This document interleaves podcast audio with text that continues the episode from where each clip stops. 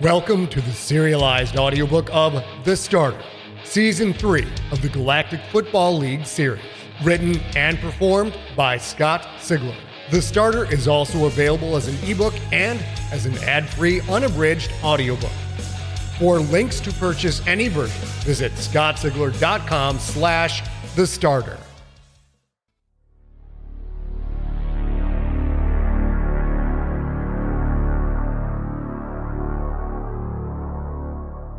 Quentin walked down the tunnel toward Ionath Stadium's field. In Earth Standard Time, the system that everyone used to track all things football related, it was Saturday. Today, they'd have a walkthrough practice. Get a decent workout, but not push too hard and no hitting. Tomorrow, the Themala Dreadnaughts would come calling. The Krakens had to be rested and ready. He walked past a human cop, one of the dozens guarding Ionath Stadium. Hey, Mr. Bonds, the guard said. Hey, do you mind signing this for me?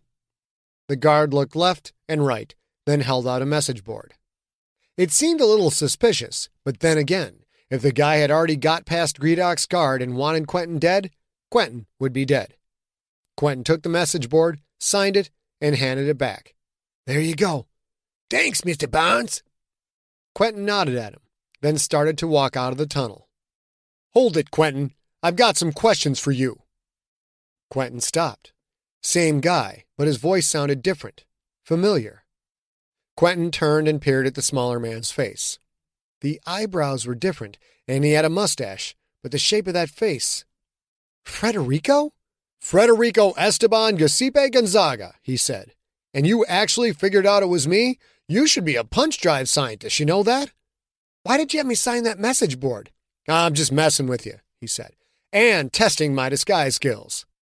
The words disguise and message board clicked together in Quentin's thoughts, sparking a memory.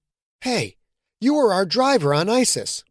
Wow, can't put one past you, Frederico said. Oh, wait, I guess I did. So what are you doing here? Sometimes John hires me to be his bodyguard. John Tweedy hires you to be his bodyguard? Don't look so shocked, Quentin. There's more to conflict situations than being big and fast. I can fly just about any ship known to man and some that aren't. Considering that you seem to be a magnet for trouble, you might keep my skills in mind. John was the most dangerous sentient that Quentin had met. If he hired Frederico as a bodyguard, what did that say about Frederico's abilities? How do you know how to fly ships? I used to be a navigator in the Navy. Which Navy? None of your business, Frederico said. Look, I need to talk to you. So why didn't you schedule it? Messal would have set it up. You don't need this silly disguise. Oh, but I do, Frederico said. Let's just say that Gredok is not my biggest fan. Look, Fred, I gotta get out there to practice. Not until you tell me about your involvement with the Zoroastrian Guild. The who? You heard me. Quentin shrugged. I don't know what you're talking about. You're lying, Frederico said. A splinter cell was behind the parade bombing. A cell of what? What are you, deaf? A cell of the Zoroastrian Guild. Quentin felt his temper rising. He'd have to watch his control. If he lost it and hit a normal sized man like Frederico, a single punch could do major damage. Look, Quentin said, I don't know anything about this Zorro Guild and. Hey, wait a minute. Don't you work for me? Not if you're involved with the ZG, Fred said. I'm not working for anyone associated with those psychos.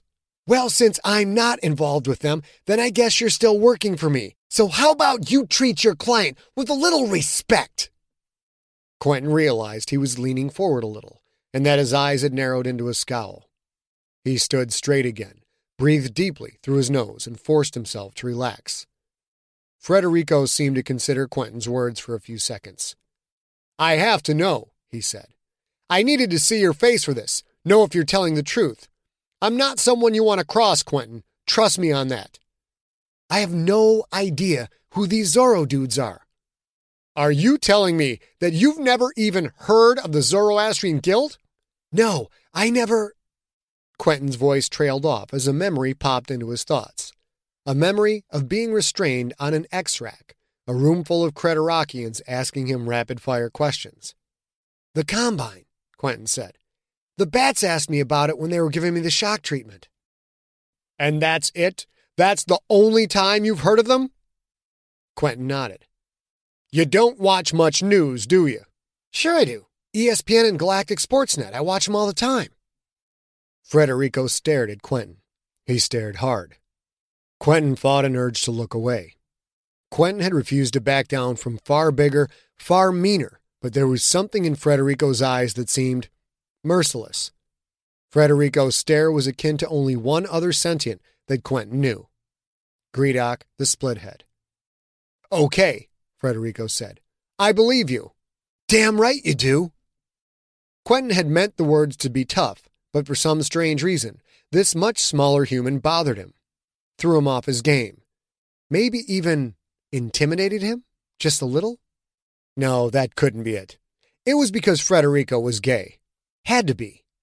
Quentin was trying hard to adjust to his new environment, but the fact remained that he'd spent 19 years being indoctrinated in hate. Had to be the gay thing, because no way he could be intimidated by a man that was a foot shorter and weighed half as much. No way. So, Fred, now that you're finished calling me a liar, who. Wait a minute. You are finished calling me a liar, aren't you? Frederico nodded. Fine, Quentin said. Now that you're done with that, who are these Zoroastrian guys? For lack of a better word, they are the resistance. Resistance? To what? To Creterakian rule. Frederico said. The ZG is committed to overthrowing the Creterakian Empire and returning self rule back to the controlled governments. Which ones? All of them. That's one of the spooky things about this outfit.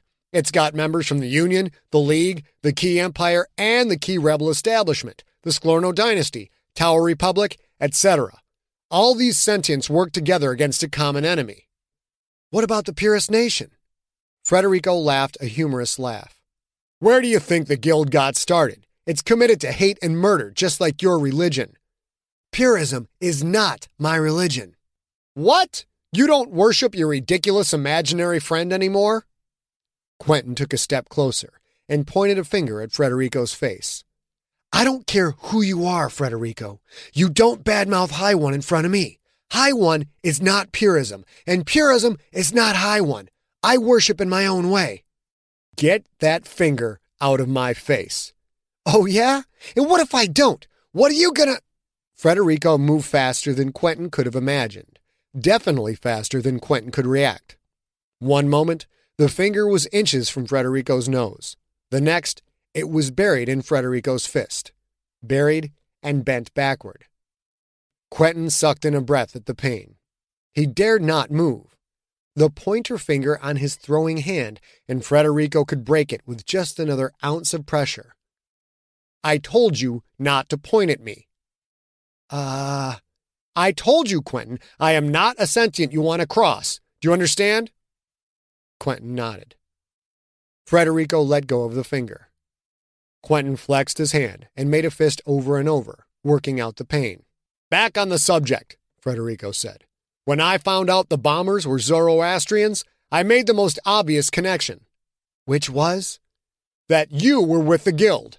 You decided that you liked football more than you liked overthrowing our tiny winged overlords, so you turned your back on the guild.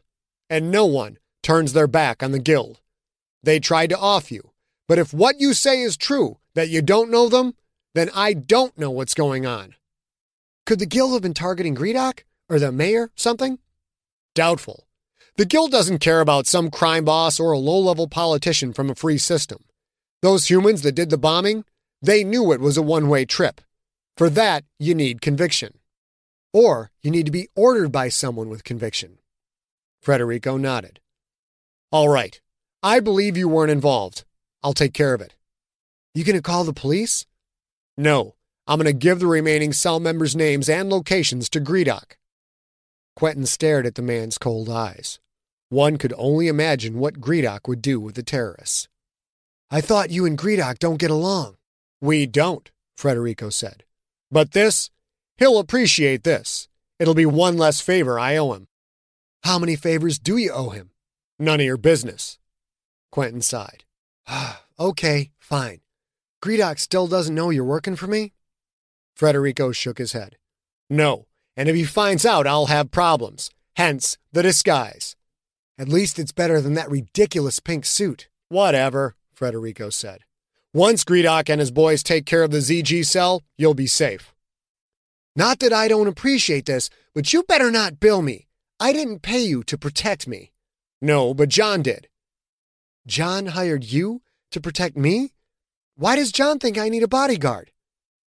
Quentin, I know you're technically smarter than John, but sometimes you should just keep that pretty mouth shut so I don't question that assertion. What's that supposed to mean? It means you're an idiot, Frederico said. John thought you needed a bodyguard because someone blew up a bomb and killed 16 sentients. What are you, a moron? The way Frederico said it, well, yeah, Quentin did feel kind of moronic. John had tried to protect Quentin? Quentin felt a rushing sensation in his chest, the sense of family. So what now? Quentin said. How do you protect me from here on out? I really don't know how to pursue the case. It's difficult for the Zoroastrians to get a foothold in Quyth space. Because the Concordia is free, there aren't many sentients here willing to sacrifice themselves to blow up Creterakians. So I think you'll be safe for now. At least in Ionath City, you're safe. What about the other cities? What do I do about the road games? Uh, hope for the best, I suppose. Gredok security forces are no joke, and the home teams will protect you because there are huge fines from the league if visiting players are hurt or killed. The clack of cleats from farther up the tunnel ended the conversation. Frederico smiled, then walked deeper into the tunnel. He passed Don Pine, who was walking out. Hey, Q, Don said. Were you talking to that guard? Not really, Quentin said. He just wanted an autograph. Oh, cool, but keep that quiet. If Gredok finds out, that guy could lose his job. Noted. You ready for practice? Tomorrow is your first home game as a starter, my friend, and it's going to be glorious. I'm ready. Great. Let's get out there before Hokor blows a gasket because you're 30 seconds late. Quentin Barnes and Don Pine walked out of the tunnel to join their teammates at the 50 yard line.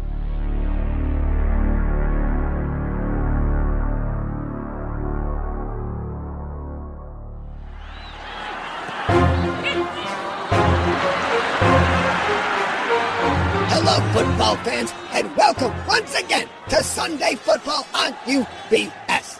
This is Masarra the Observant, here with Chick McGee, our very colorful color commentator. Thanks, Masarra. We know it's not Sunday for most of you fans, or even if you know what a Sunday is, but welcome all the same.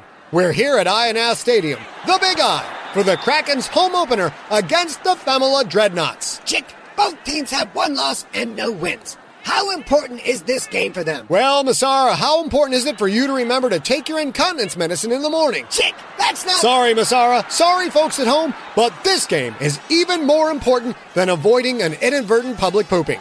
A win puts one team back in the playoff hunt and leaves the other at the bottom of the planet division, sitting right on the relegation bubble. And wait, what's that? Yes, the Dreadnaughts are coming onto the field. Soon the Krakens will rip out of that tunnel and this place will go insane.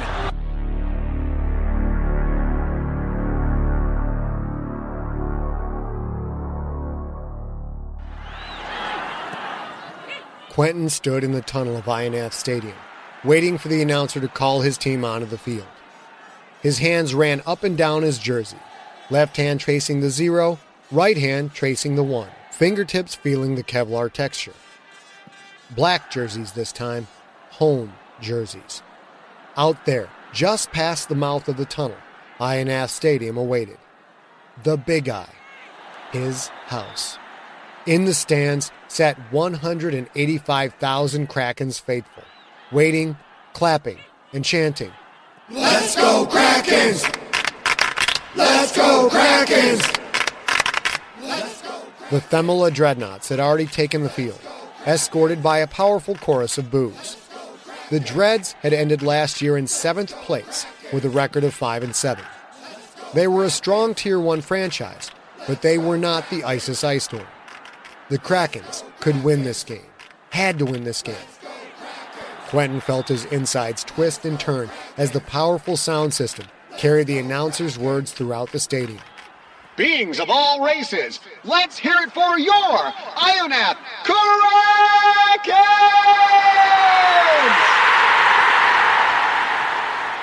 He sprinted out of the tunnel, his teammates at his back and sides. The roar of the home crowd seemed to make the air boil and bubble, every atom filled with excitement and rage and the primitive desire to destroy the enemy. With thousands of adoring fans screaming in support, the Krakens gathered at the sidelines and began their pregame ritual. Quentin led that ritual, led it with passion and intensity, but a part of his brain couldn't shake free a pair of thoughts. Would his offensive line protect him, give him time to throw? And would Yasud Murphy finally step up? Quentin would find out soon enough.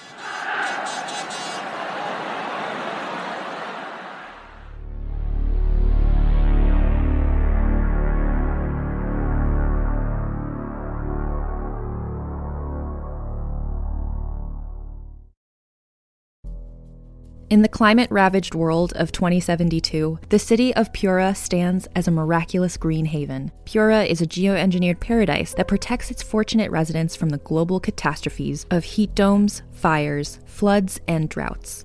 In a time when the world outside is unsafe, it's vital for Pura's existence that people rally behind the purpose of the city, and Demetria Lopez, head of the city's public relations, tirelessly promotes its idyllic image. But when she stumbles on a dark secret that, if exposed, would be the downfall of Pura's existence, she must decide who and what she's willing to protect. From Wondery, the makers of Academy and Doctor Death, The Last City stars actors Rhea Seehorn, Jeannie Tirado, and Maury Sterling. Follow The Last City on the Wondery app or wherever you get your podcasts. You can binge all episodes of The Last City early and ad-free right now by joining Wondery Plus.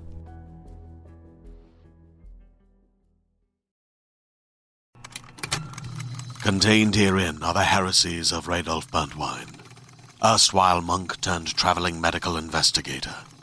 Join me as I uncover the blasphemous truth of a plague ridden world that ours is not a loving God, and we are not its favored children. The heresies of Radolf Burntwine, coming January 2nd, wherever podcasts are available.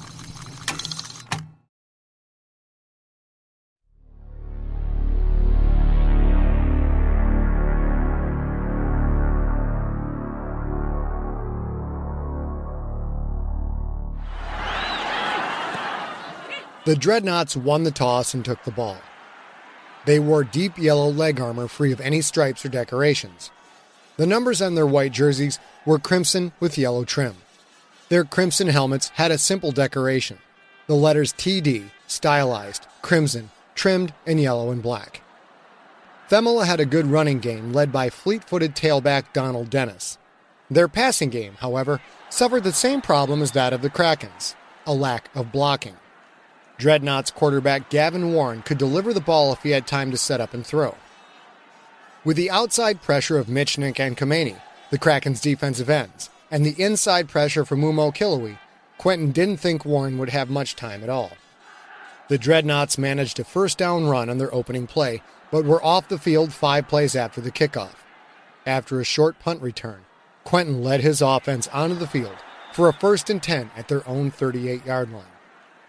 Just like the game against the Ice Storm, his first three plays were already scripted two runs and a pass. Okay, boys and girls, Quentin said. Let's do it just like we practiced. Sweep left on two, then we go no huddle. Next play is off tackle left on two.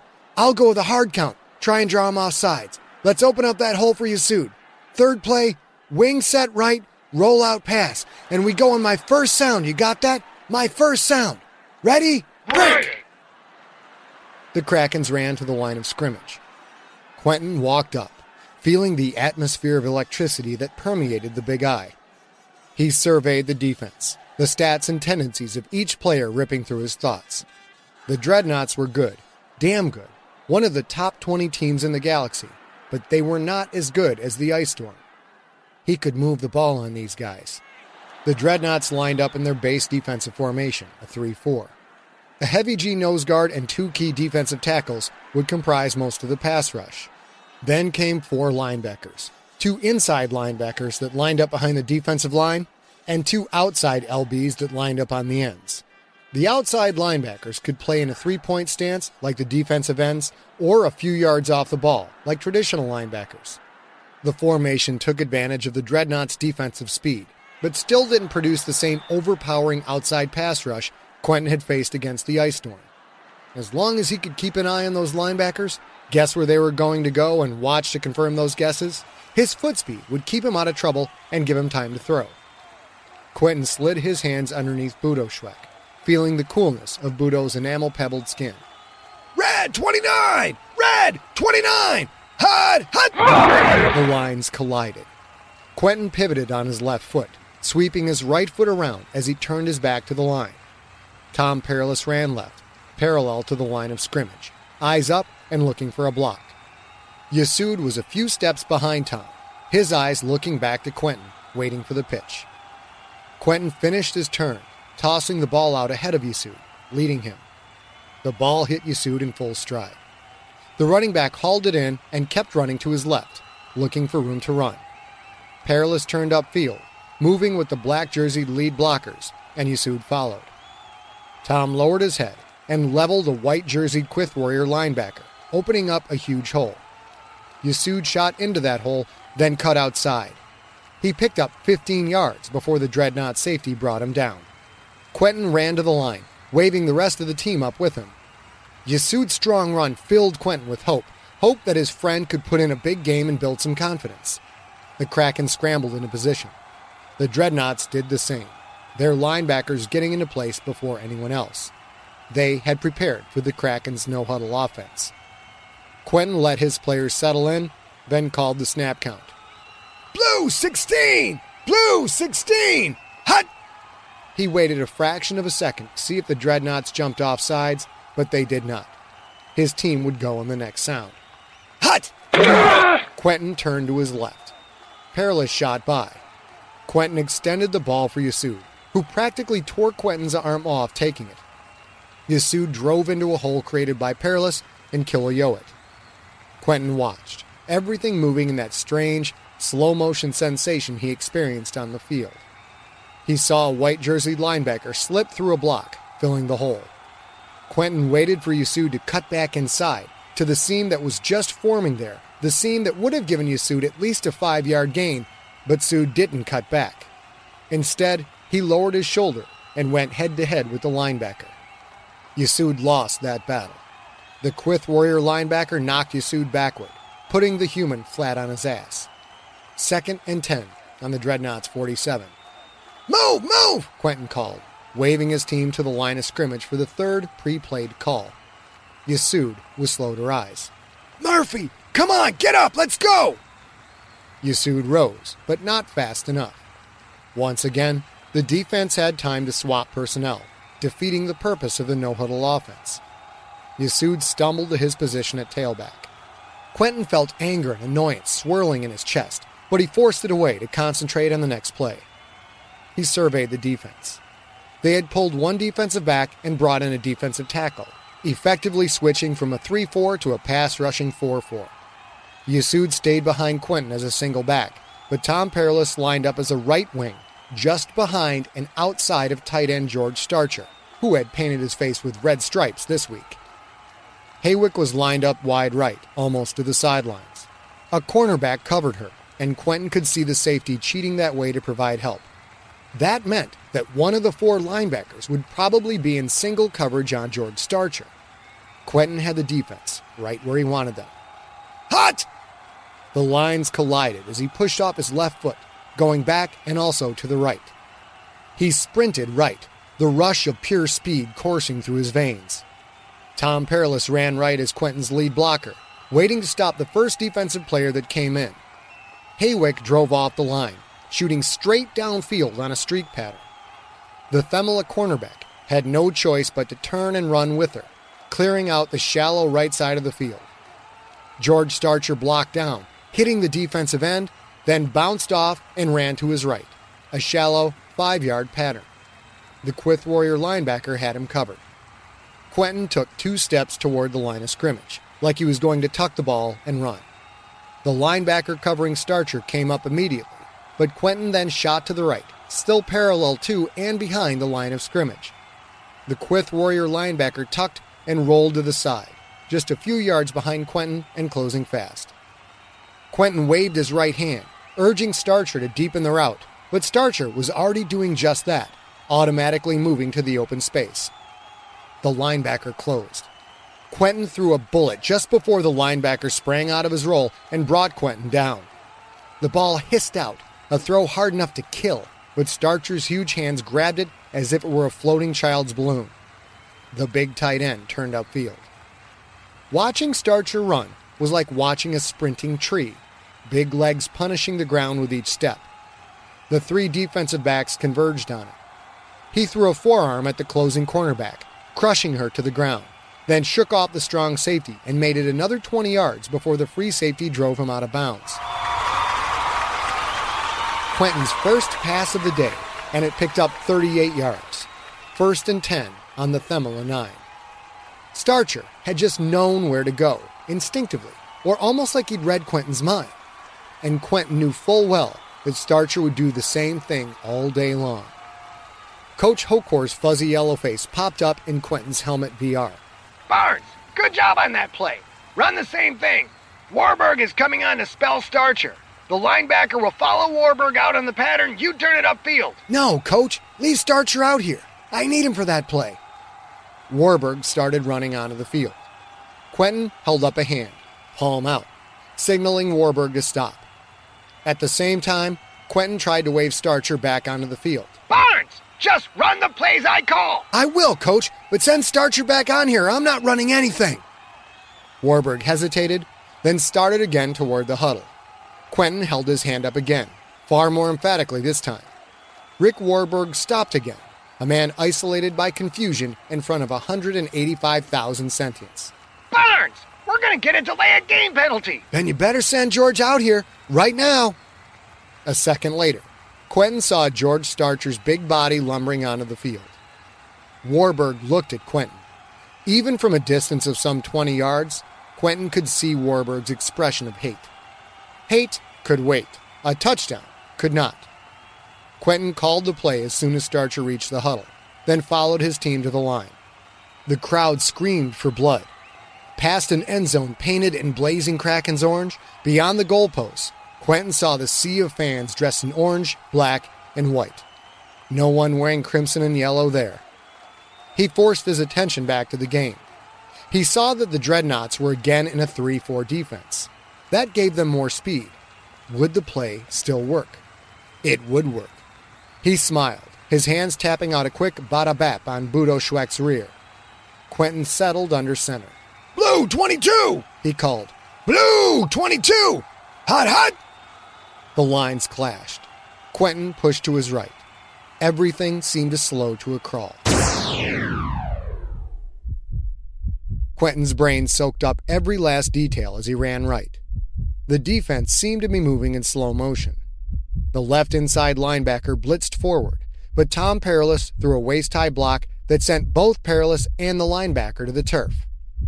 Quentin watched Starcher block down, then spin with a ballerina's grace and run toward the sidelines, just like the last play.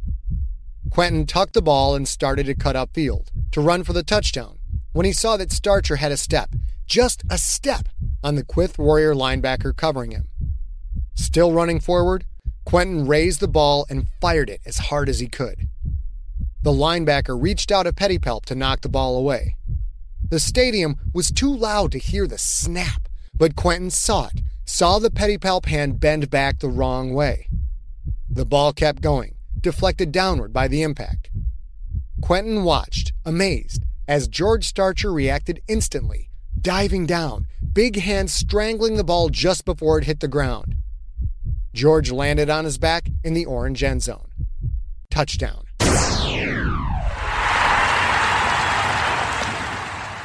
Everything snapped back to normal speed. The crowds roar deafening this close to the end zone. What a catch!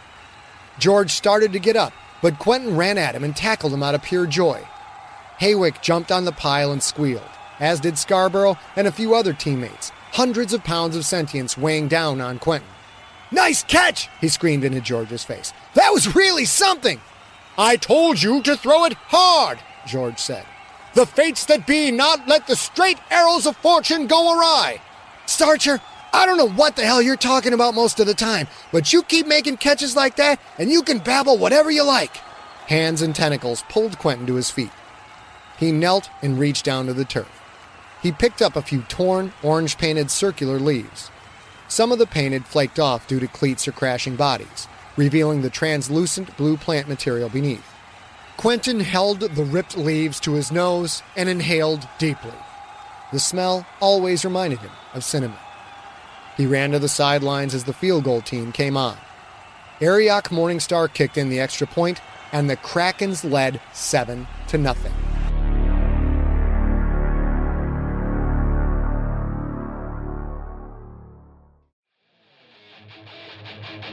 You have been listening to The Starter, Season 3 of the Galactic Football League series.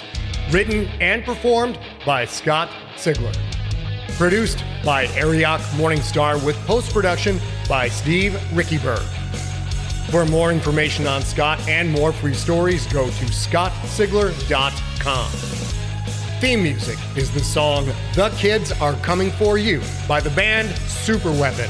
Superweaponband.com.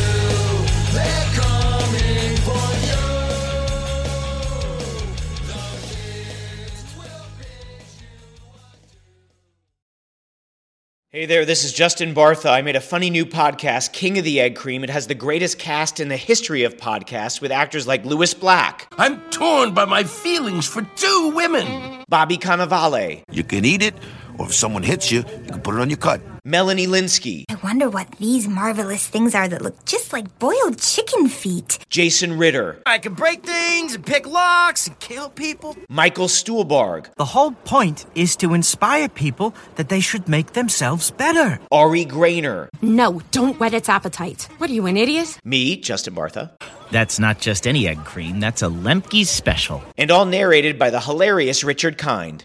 This is the story of Harry Dalowitz and how he rose from nothing to become New York's King of the Egg Cream. So if you like funny true stories, come listen to King of the Egg Cream, available wherever you get your podcasts.